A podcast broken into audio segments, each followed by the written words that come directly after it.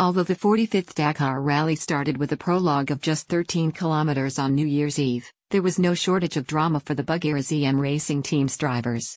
Martin Soltys took fourth place from the start-finish special at the Sea Camp Bivouac. The prologue has long since ceased to be about driving slowly.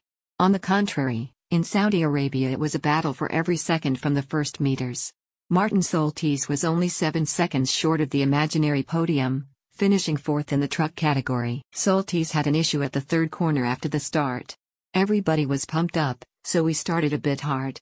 Right at the beginning, there was a small problem when we went off the track, because Roman didn't tell me that there was a sharp right, so we lost some 10 to 15 seconds. The pilot described the small omission of his navigator Roman Kresge. Otherwise, everything went according to plan. The Tatra 815 ran smoothly. The truck works well, but we only drove a few kilometers. That's not enough to run tests, but the truck is running smoothly and you can see the weight reduction, explained the pilot who was racing for Tatra Buggyra ZM Racing. 18-year-old debutante Aliyyah Koloc was very unlucky to have technical issues with her Can-Am DB21, finishing only in 43rd position. The prologue didn't quite work out for me today. The first part was fine, but then the new drive shaft broke. It was very unlucky because I had to drive slowly to the finish. I lost a lot of time, but I made it to the finish, and tomorrow I will try to get the best possible result, explained the Dakar newcomer her technical issues. Buggyra team principal Martin Koloc described the reasons for the young racer's troubles in more detail. On the fourth kilometer Aliyyah broke a cardan, the front axle drive. She had two options.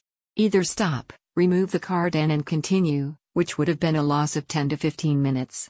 Or slow down and drive so that the gimbal doesn't smash everything around it.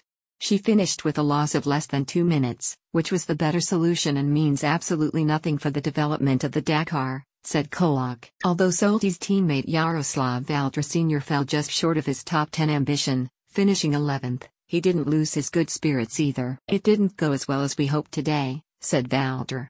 I wanted to drive safe, not to tip the truck over. I'm not really happy, but I wanted to get the truck to the finish. I wanted to finish in the top 10, which didn't happen, but we'll fight back tomorrow. Today, I stayed within the limits of the track, which a lot of my rivals didn't. We'll see if there are any more penalties and shuffles in the standings. Robert Kasak, the first Slovak driving for Buggyra at the Dakar, climbed out of the Tatra with a smile on his face. He finished the prologue in 33rd position. It was great. I think we did well at the start of the Dakar.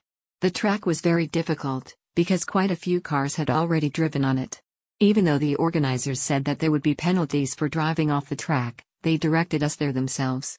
Our crew works well together and from the first kilometers it looked really good, Kasak explained. Joseph Macháček, six-time Dakar champion and mentor of Aliyyah Koloc, enjoyed the first kilometers of the Jubilee Dakar.